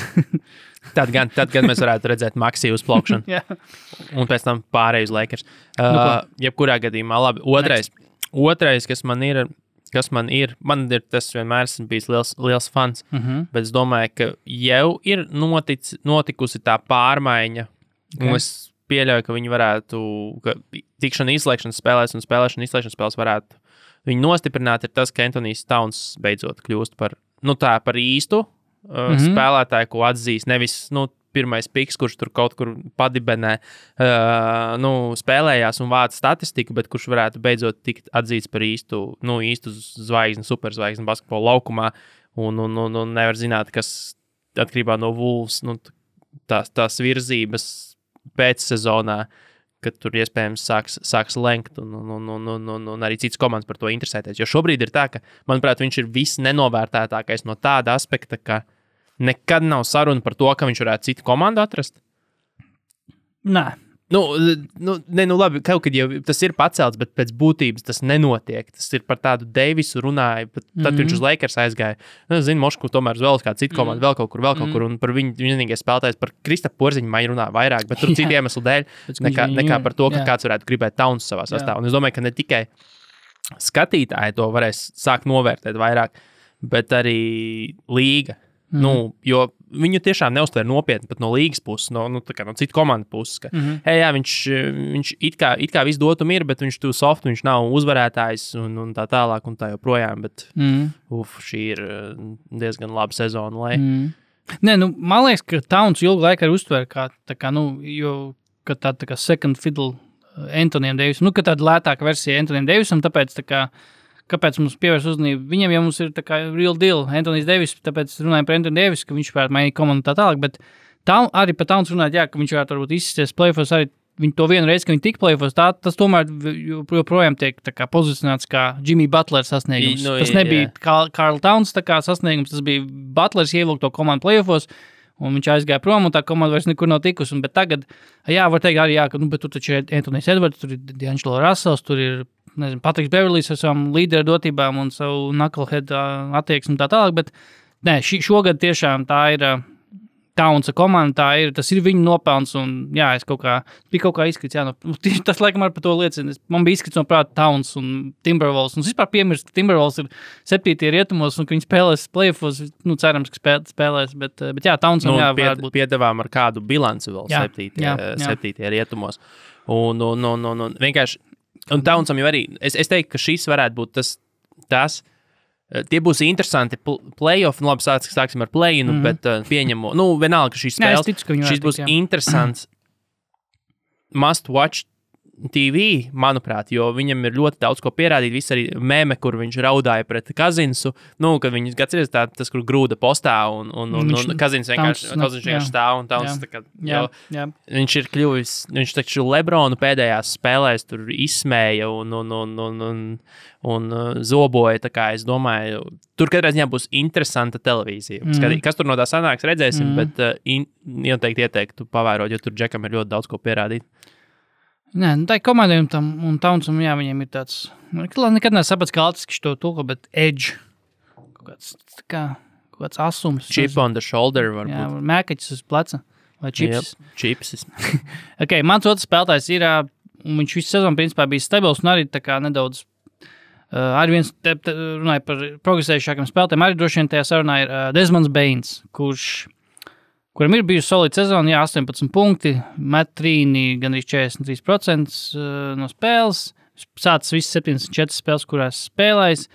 Uh, Šis bija īstenībā relatīvi viegls, jo, nu, pirmkārt, jau tā ir Me- Memphis, par kuru kā komanda kā tāda nerunā. Par Džādu noteikti runās. Džā, es domāju, es nezinu, vai viņš ir jau tajā tevis pieminētajā teituma līmenī, kuru teitums cer sasniegt. Jo man liekas, ka Džāda diezgan strauji ielicis iekšā. nu, jā, nē, nu, protams, MVP. Nu, mēs viņu par MVP Jā, uzskatām. viņš šobrīd. strauji ielicis un pat bez playoff panākumiem viņš ielicis tajā elites kaut kādā uh, spēlētāja sastāvā. Bet jā, Desmonds Bains. Es domāju, ka daudziem tiešām joprojām asociēsies ar Batmanu, bet uh, es domāju, ka viņam visas iespējas šajos playoffs tiešām sevi parādīt kā spēlētāju, kurš ir. Uh, Nu, ja ne otrā viola, tad uh, es domāju, ka, nē, es, no, es domāju, ka viņš noteikti ir otrs svarīgākais spēlētājs Memphisā. Un, uh, tagad ar Memphis kā reiz, ok, jā, varbūt ir vēl. Nedaudz, cik es saprotu, viņš ir vairāk tā nevis traumēts, bet viņš ir kā nu, piesardzības nolūkos vienkārši tiek taupīts. Jo redz, ka tā komanda var uzvarēt arī bez viņa, laikam 23 tagad ir aktuālā bilants bez viņa, un uh, Dilans Brooks ir atgriezies. Es domāju, ka tā komanda tiešām vienkārši iet uh, diezgan stabili uz otro vietu. Viņus arī nevar izkustināt, tur laikam nekas vairāk. Bet jā, Desmonds Bains ir noteikti viens no spēlētājiem, kuram es jā, ieteiktu pievērst uzmanību plēfos. Desmonds Beinam, Desmondam Beinam būs arī ļoti svarīgs uzdevums izslēgšanas spēlēs uh, parādīt sev labāk nekā Džošam Grīnam. Jo kā nekā? Dallas tika izsmiet, Ah, izsmieta par to, ka mm. viņi nedraftēja Desmondu Beinu. Pareizi, pareizi. Un tagad nu, tur ir jau, jau sākās. Bet arī Džordžs Grīns vispār dabūja minūtes. Nē, nu, es, vairāk, par vai to, ne? es par to Jā. arī saku. Nu, Jā. viņam 11 minūtes pēdējās. Nu, visu laiku ir tāds ap, ap augstie 11. Mm. -hmm. Viņam ir, ir, kur ir 20, ir, kur ir zemāk, bet tādi augstie Nu, katrā 11. ziņā viņš ir stabils rotācijas Jā, spēlētājs. jā, jā, ja Pagājušajā sezonā viņš vispār bija tāds, tā kā, Jā, jā. Ko tas tikai Un, un, laukumā. un ir, ir tas viss arī viņam kaut kādā mērā loma atrast un salicies, tāpēc tur ir arī, tur ir arī tāds. Un cik Džošs Grīns, man liekas, ir arī tas. Ah, nē, Desmonds Beins taču vēl arī trešoja Džošu Grīnu. Atceries, bija tā, es nezinu nu, precīzi to spēli, kura tā bija, es neatceros, bet Dallas pret, uh, Dallas pret uh, Memphis spēlēja. Mm -hmm. uh, manuprāt, tā bija iespējams vienīgā spēle, ko Memphis arī uzvarēja. Okay. Bet Desmondam Beinam viņam bija arī laba spēle un viss, un, un, un viņam bija tieši tas, ka viņš. Uh, Es atceros to spēli, Jošu- bet es domāju, Jošu- vai viņš trešoja Džordžs Grīns. Jā, viņš intervijā pēc tam nu, pateica mm. -hmm. par to, ka vai jūsu draftētais spēlētājs vispār bija laukumā vai kaut kas Oh tāds. God. viņš tiešā veidā nenosauca Džošu Grīnu. Jā, jā, viņš pat- Bet, bet uh, nu, jūsu draftētais spēlētājs virs manis, jo viņi nodraftēja virs viņa, viņš pat nebija laukumā. Nu, pateikt, ka jūsu draftētais nevis viņu vārdā jau ir vēl dubulti Nu, disrespektful. jā, jā, jā, jā. Nu, tur bija kaut kas starp šīm rindām. Es varbūt tik precīzi necitēju, bet kaut kas tur. Līdz ar to tur ir uh, ļoti interesanta dinamika. Būtu smieklīgi, ja šīs komandas satiktos izslēgšanas spēlēs, kas nav nereāli, jo tur, man liekas, arī var pakustēties uz, uz vienu vai otru pusi. Or, tā, kas tur ir? Kas mums tur ir? Memphis. Uh, jā, Dallas. Nu, jā, Dallas, uh, Dallas var ielikt vienā zarā ar, ar Memphisu. Mm -hmm. Jo Dallas ir viena spēle aiz Golden State. Un, ja, Golden, ja viņi ieliec trešajā vietā, tad viņi ir vienā zarā ar Memphis. Tad, ir, oi, tad mums ir Josh Greens pret Desmondu Beinu īstā cīņa. Mm. Nē, nu, tas būtu tāds arī duels cilvēkiem, kas nezina to background, kad, kā, kad tu nezini, viņi saķerās vai ko, cilvēkiem liktos, ka kaut kāds tā kā duels, kur mēs nezinājām, ka mums vajag. Kā, bet jā, viņiem tur ir vesels stāsts. es tagad atradu kaut kādu Tima, Tima, Tima McMahon, kaut kādu tvītu par to, bet skatos, vai viņš ir kaut ko minējis, vai tas ir tas, par ko tu runāji. Bet, varbūt nav, bet es atceros, es atceros to spēli, ka viņš tur dominē pēc tās spēles tiešām visi. Mēvs kaut kādi beatwriteri par tā kā tieši runāja par Desmondu Banku, kā būtu bijis, ja būtu bijis, ja mums būtu Desmonds tā, Bet man nekad nepatīk, kad tā runā par to, kā būtu, ja būtu, ja kā būtu, ja būtu draftēts tur un tur. E, Tas, nezinu, tas spēlētāji, tā kā, nezinu, progresa attīstības katrā komandā var atšķirties. Tas nav tik viennozīmīgs. Es arī neticu, ka Luka, teiksim, ok, es net, varbūt ne neticu, bet es nedomāju, ka Lukam būtu tik labi, kā viņam dāsā, ja viņi draftētu, nezinu, Sakramento draftētu. Nu, es nedomāju, ka nevar tā vakumā pateikt, jā, Luka būtu Sakramento, viņš arī būtu MVP kandidāts un mēs 30 punktus spēlētu. Es nedomāju, ka tā būtu. Anyway, mans, ah, tev būs trešais spēlētājs tagad, ja? Davai, dod trešo. Es varu iedot, jā. Uh, man Varbūt mums sakritīs. nezinu. Nē, zini, kā man vēl, kas man personīgi, es, es vienkārši gāju cauri, skatījos spēlētāju, kam ir kaut kas, kaut kas jāpierāda, kas varētu būt interesanti arī skatītājiem. Zini, ka- zini, kas man iekrita Zaks Lavīns. Hmm. Tāpēc, ka Zakam Lavīnam būs tas līgums jāpelna. Jā. Līgums ir jāpelna. Viņš ir diezgan pamatīgi palicis Darauzenēnā šobrīd. Un es domāju, ka bez ļoti, ļoti, ļoti labas Zekala vīna spēles, izslēgšanas spēlēs, Bulls vienkārši izčākstēs nu, tur, cik vien ātri iespējams no, no playoffiem, un tur viss mm. beigsies. Jo viņi nav, uz, kā jau sakām, viņi šobrīd ir e, tabulas apakšgalā, nav uzvarējuši normāli nevienu augšgala komandu. Mm. Un, un, un, un, un ja Bulls grib turpināt savu, savu sezonu tālāk par pirmo kārtu, tad tur noteikti būs iekļauta ļoti, ļoti, ļoti laba Zekla vīna uh, spēle. Mm -hmm. Nē, nu, Lavīnija gadījumā arī tas, ka viņš nav. Ne, ja neskatām šo sezonu, kad pievienojas Derozans uh, un galvā tas pats Lonzo, kurš gan laikam nespēlēs vairs šo sezonu, bet. Karuso ir pie- pievienojas. La, Lavīns pats, nu, viņš jau agrāk spēlēja ar Towns, un viņš neko nav uzvarējis. Viņam šo sezonu pievienojas, šie būs viņa. Uh, laikam otrie plēsoņi, jo viņš bija tajā Timberwolves komandā, laikam, kas toreiz ar Džimiju tika plēsos. Es, es ne, neesmu pārbaudījis to, bet kādā ziņā viņš pats ar saviem, tā kā, nu, kā pirmais numurs, kā līderis, neko nav sasniedzis. Tiešām tā ir. Un, un, un jā, gal galā nu, viņam vienkārši pietiks ar to, ka viņš vienkārši nospēlēs. Ja ne tā, tā kā viņš spēlē regulārā sezonā šo sezonu, tad vismaz tur varbūt viena līmeņa, varbūt augstāk, bet jā, vienkārši sevi atrādīja plēsos, jo viņš īsti nav. Nu, nav vārds, kurš kā cilvēkam asociēts, teiksim, oh, nu, Džeks Lavins, viņš ir playoff, tur čels, viņam, bija, viņam ir savu playoff momentu. Viņam nekas tāds nav. Derozanam ir, viņam pietiek tādu momentu. Toronto viņi tur ar Lebronu cīnījās katru gadu gandrīz, bet jā, Lavīnam, jā, nav vispār. Tas pats ar Vučeviču. Vučevičs arī, principā, ir pirmās kārtas, pirmā playoff kārtas spēlētājs, kurš neko īpaši nav izsties. stop. Nu, nu, vai Lavins bija tajā Nav, viņš komandā? nav bijis plēfos. Viņš nav Es vispār vienkārši bijis. eju Nu, cauri, es eju cauri viņa referencei, un viņam nav Tad- tad sadaļas ar plēfiem. Tad viņš nav, tāda viņš nebija jau vairs. Jā, nu, tas ir ļoti, nu, vēl jau vairāk. Vēl Es, jau es par vairāk. šo faktoīdu Jā. nebiju iedomājies. Jā, jā, tā kā jā, jā un skatu pilnīgi būs Lavīnam. Un, jā, tiešām no plēf. Jā, viņš Čikāgā jau ir no 18. o, kad- Viņš Čikāgā jau ir piekto sezonas, kaut kā bija palaidis garām to. Bet, jā, interesanti. Jā, Lavīns vispār labs piks ir. Jā. Bet uh, tur ir vesels, kas vēl no tās būs komandas, kur tādi. Labi, nē, ok, laikam jau Kruso ir pieredze, ka Kruso ir Nu, čempions. nē, nu, Karuso tomēr. Kruso ir čempions. Viņam nav ko, viņš visi zina Kruso. Runāja par Kruso, līdzīgs spēlētājs, Jose Alvarado man ir trešais O. spēlētājs. Uh, ne tāpēc, ka viņš tur. Es nezinu, skaļš vārds varētu būt, vai viņš varētu kļūt par zvaigzni plēfos, bet vienkārši, kad viņš dara šobrīd NBA to, ko es, ne, es, es, ne, es neesmu īsti redzējis, ka kāds tā darīja, ka kāds nav iedomājies par to vispār. Varbūt ir, vienkārši tas nenonāk tur sociālos tīklos vai kur, bet Jose Alvarado ir vienkārši at, kaut kādu kā loophole atradis. Viņš ir kempers. viņš ir, ke- Kā viņš kontrā viņu sauc par kemperiem. Viņš ka kaut kas rakstīja, ka e, kā Jose Alvarado nākamais gājiens būs, ka viņš kā būs paslēpies soliņa zem dvieļiem. Un tā kā met auto, un tad, kad izmet auto, viņš pēkšņi Lai izlaiž kaut kur uz groza konstrukcijas augšā uzliek. Viņi, viņi, tā kā- zini, kā kontrā, kad tu uzbūstoji, nu, kad tu uz Kontrā. galvas lecot, uzbūstoji kaut kur augšā, kur neredz viņš uz groza konstrukcijas sēdēs. Es domāju, ka mēs plēfos redzēsim. Ja, protams, ja viņi tiks plēfos, viņiem vēl plēns būs, protams, uh, pelikāniem. Bet, uh, Uh, ja, tur, ja viņi spēlēs tur, ja viņi spēlēs plēfos, es domāju, ka mēs redzēsim nevienu vienu to momentu. Un es joprojām es, es saprotu, ka viņi skauto droši vien, nu, kad komandas ir pamanījušas to. Tu nevari nepamanīt to Bet visu. spēles laikā aizmirstās. spēles laikā aizmirstās, un viņš ir tik maziņš, ka viņi tiešām nepamanīja. vienkārši, Bet nē, mēs toreiz, kad mums bija Discordā, mums tas kaut kāds kopīgais NBA watchings. Viņi pelikāns tieši spēlē, mēs tieši domājam, kas tas par čāli kaut kāds Nu, nē, nu, Alvarado. es tieši gribēju papildināt, ka jā, šis ir, man patīk šis piks, jo paskatieties vismaz to plēnu spēli vienu, ja tā Jā. būs tikai viena plēnu spēle. Jā, lai redzētu to, kāpēc Sounds Discords ir iemīlējis Jose Alvarado. Alvarado. Viņam arī esot uh, tāds labs, viņš, nu, laikam nav draftēts, bet viņam, jā, viņš, Viņš dabūja tieši nav draftēts. Viņš dabūja līgumu, tagad to četru gadu līgumu kaut kādā. Viņš nav Jā. draftēts, viņš ir no Ņujorkas. Viņš tāds, jā, laikam, cik saprotu, tāds.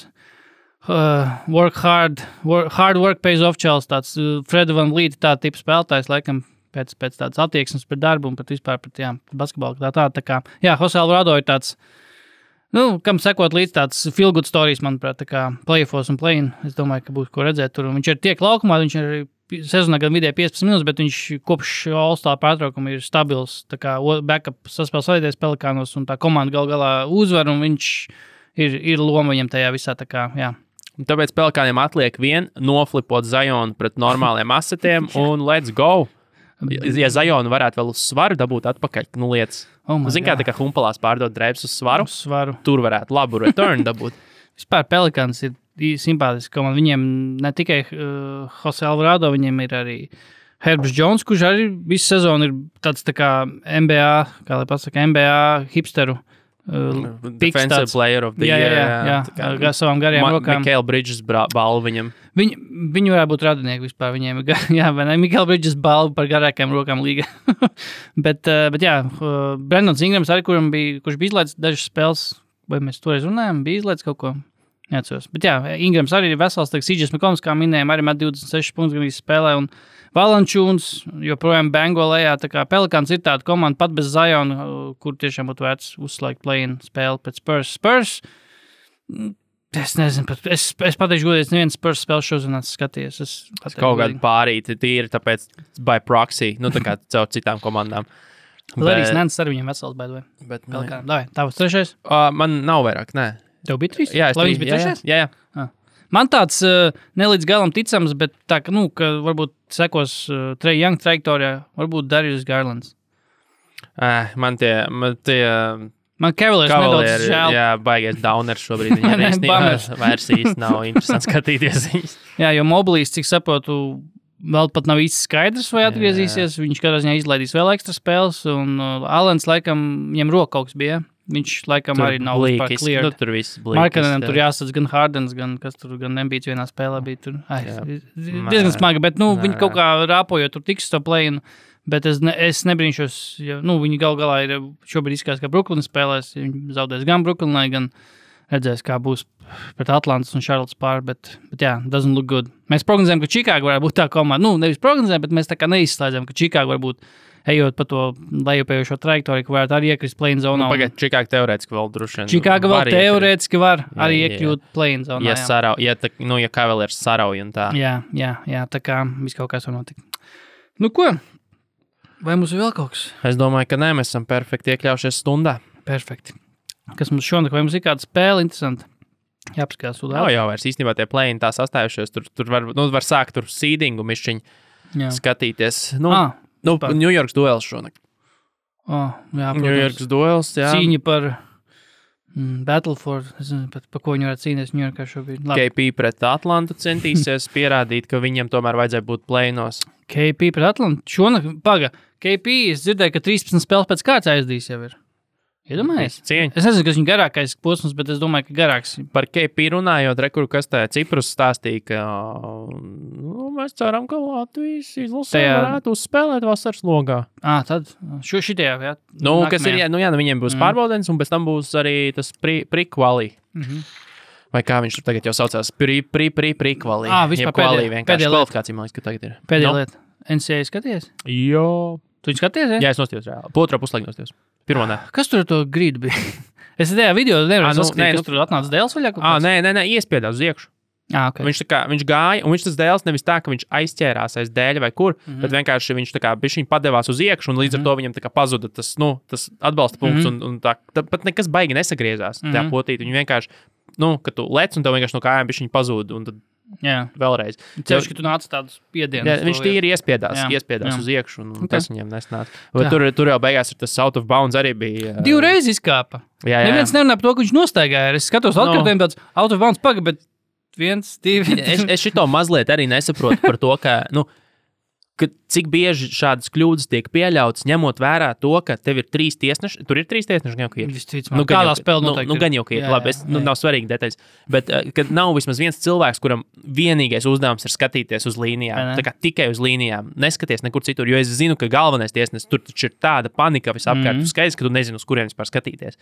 Bet kāpēc nav viens, kurš vienkārši nestāv un neblenž uz Nu, līnijas? Tā kā tenisā. Kā futbolā. Nu, tā kā tenisā, piemēram, arī tu, tu skaties tikai Aha. uz savu līniju, nevis uz kaut ko citu. Mm. Kā šito nevar ieviest, jo cik taču regulāri NBA tas pats, regulāri sākās šie strīdīgie momenti ar, ar autiem. Jā. kur pat nav neviens nosvilpis autu. Kur apskata kaut ko citu un pēkšņi ierauga autu. Un, Un viņu to jau viņi nevar ne- skatīties. Viņi jau nosilpja, kas skatās es pat nesapratu, kāpēc šajā gadījumā viņi varēja tur nu, overturnot. Jo Jā. komentētāji to pašu teica, ka viņi jau nenosvilpa autu. Mm. Un līdz ar to, bet, nu, zināmā mērā, godīgi, labi vien bija. Es domāju, cerēju, ka atkal būs kaut kāds, nu, tā kā fuck-ups un, un būs tur overtime un vēl kaut kas. Jā. Bet, eh, cik es lasīju kaut kādus virsrakstus, tad viens betors esot bijis diezgan nelaimīgs par šo, jo, jo eh, viņam bija uzlikts mīnus 4. Uh, nu, Tur, es, es, es, to rakstu pilnu Ok, okay, virsrakstu jā. līmenī no kāda hype beast vai ko. Nu, kas mm -hmm, ir, nu, visticamāk, ka nav baigā diršana, bet varbūt arī ir. Labi, nu, Uh, vienmēr sakot, viņš bija uzlicis uz mīnus 4 uz Kansasu. Tātad Kansasai ir jāuzvar ar 5 punktiem, mm Mhm. -hmm. bet ja uzvar ar 4, uh, tad, uh, tad nu, Viens. vismaz naudu dabūna atpakaļ. Mm -hmm. Mhm. Okay. un, un, un, un viņš bija uzlicis to mīnus 4. Nu, viņiem mīnus nu, tā kā 3 vai ne? Jā, tā starpība. Un, un, un skaidrs, ja nebūtu auto, visticamāk, būtu sodiet mest. Jā. Nu, visticamāk, ka viņi būtu uzvarējuši par 4 vai pat par 5. Un, un, un, un līdz ar to tas auts izčakarēja.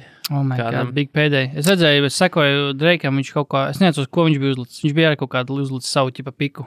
Viņš bija uzlicis pusfināliem savus pikus. Neatceros, to es. Nu, tur vajag, pret Dreiku vienmēr vajag likt. Jo Dreiks jo, viņu, jā, jā, jā, jā. jā. Lāsts ir, vai? Kaut Jā, kas jā, tāds. jā, jo, jo pret Dreiku vienmēr viņš bija nesen arī nesenais UFC, bija, kur uh, Masvidāls pret Covingtonu cīnījās. Tur Dreiks arī bija baigo piķis uz Masvidālu uzlicis, un viņš, protams, zaudēja.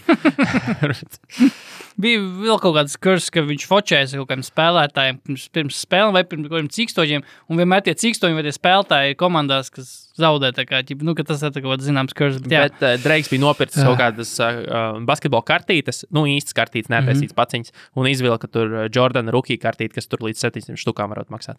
Katrā ziņā viņš tur kopā esot vispār, viņš, nu, zina, kā populāri tagad Simons ar taisīja, ka viņš taisīja vaļā tās paciņas, nu, viņi sapirkuši jā, paciņas, jā, jā, netaisītas, jā, un tad- jā. Un ka viņš tur esot kopumā ap miljonu gandrīz Oh dabūjis kā returnu kartīšu vērtībā. Ok, ok. Es, es vēl pēdējais, jā, par kartīm. Ar kaut kādiem čeliem sek- sekoju YouTube. Kaut, viņš parasti taisa video, kur viņš ir kompetitīvi eater. Viņš sauc kaut kāds LA beast vai kaut kas tāds. Un viņš vienā video, viņš arī kaut kāds kartītes bija nopircis. Nu, eBay kaut kādu mm, kā bundlu kaut kādu nu. Jā, jā. Meklē tieši ar kaut kādu Jordānu rookie kārtu, kaut kādu, kurām arī ir milzīga vērtība. Viņš kaut kā laikam, nezinu, viņš gaidīja, ka tur būs tiešām kaut kas, bet jā, viņš vienkārši uzfilmēs, kā viņš vēl kājā vienu kārtu pēc otras un tā kā skatās. Skatās, un tad viņš ierauga to kartu, un tur vienkārši gal, viņam reāli eksplodē vienkārši seja. Jā. Bet izrādījās īstā karta, viņš aizsūtīs kaut kādu to pārbaudu, to, kur tiešām pārbauda, vai ir tā kā leģitā kartīte, un bija leģitāte, viņam tur ierāmēja viņu visu. Es nezinu, gan, cik viņi maksāja, tā kā, vai tā ir tā, pa kur, kur Dreiks dabūja, bet tur nebija. Nu, pa 700 tūkstošiem tur nerunāja, droši, kaut, bet kaut kā 20 tūkstoši točiem bija. Nē, nu, tur arī, arī par tiem, nu, teiksim, Dreika gadījumā arī tas var ļoti atšķirties, jo viss ir atkarīgs nevis tikai no tās kartītes, kā viņi, nu, kas tā pa kartīti, mm. bet arī no viņas eh, stāvokļa. Jo mēdz Jā. būt, nu, teiksim, viņai jābūt perfekti taisnai. Visi Jā, jau jā, mēdz būt, jā. ka noprintējies, ir bišķiņš šķīvi Mhm. un tā. Un līdz ar to, ja tev to atzīmi ieliek nevis 10, Jā, bet atzīmes kaut 8 ar pusi, Jā, jā. tad viņa no 700 pārtrauc par 50 tūkstošiem. Tā kā stil labi, bet, Stils. bet tur ir ļoti Jā. liels tas leeway tajā, Mhm. vai gadījumā printers nav bijis noslīdējis. Jā. Kurā 95. gadā tur apmēram. Jo tā skatīts jau, viņas vai tā jauns vēl joprojām taisa? Netaisa, vai ne? Viņas vienkārši nē, ir nu, kaut kā, es nezinu, kaut kāds jau taisa, bet šīs jau visas ir nu, kāda Jordana Rūkī kārtībā. Nu, viņa netaisa Jā, tagad. jā. Anyway, fun stuff, fun stuff. Nu ko? Domāju, Mēs oficiāli varam teikt, Peace out. peace out. What are we talking about? Practice?